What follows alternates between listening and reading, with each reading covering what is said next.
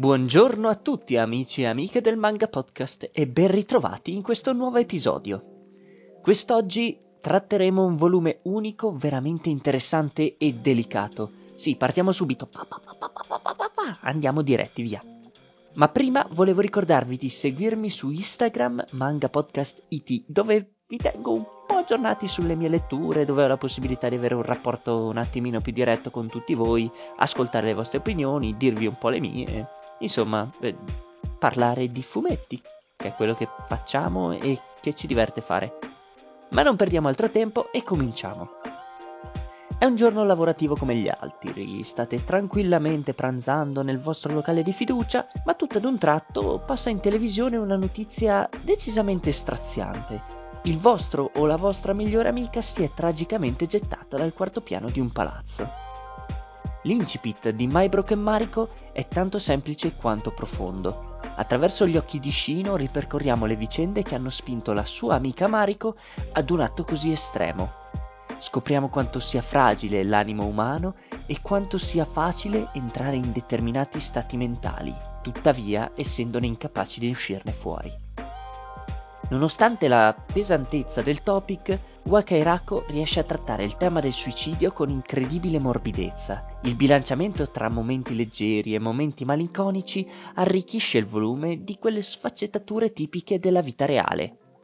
Ci si dispera cercando risposte come ci si culla ripensando ai bei momenti passati assieme, una giostra di emozioni impossibili da controllare, tanto pericolosa quanto rassicurante. L'autrice gioca con il tratto, enfatizzando i sentimenti della protagonista, esasperandone le espressioni facciali, in modo da far trasparire il dolore e la frustrazione che prova, riuscendo a trasmettere tutto ciò anche al lettore.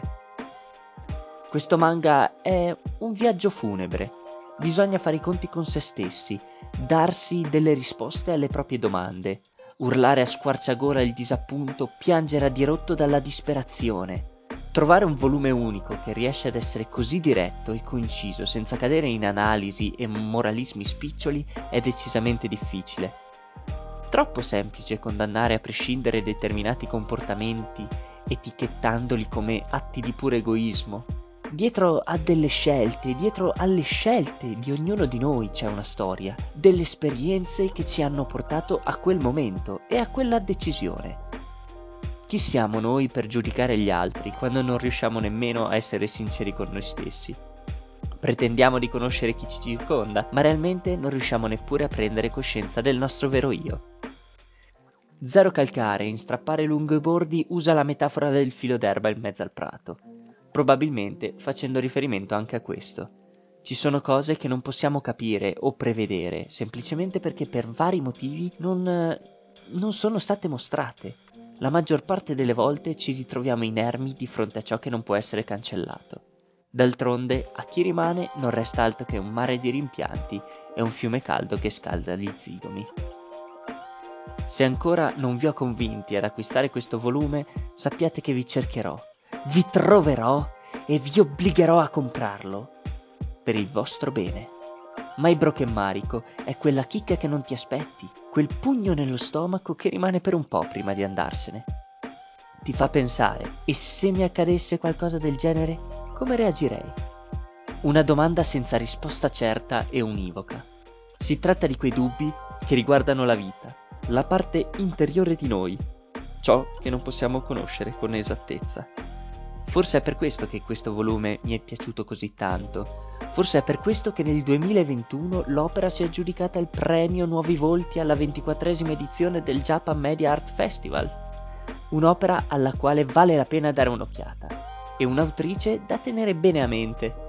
Con questo passo e chiudo. Ci sentiamo più avanti e fatemi sapere anche voi se vi è piaciuto, come è piaciuto, se vi è piaciuto o non vi è piaciuto. Ah, che dura la vita. Andiamo avanti così leggiamo, ci divertiamo e ci emozioniamo. See you, Space Readers.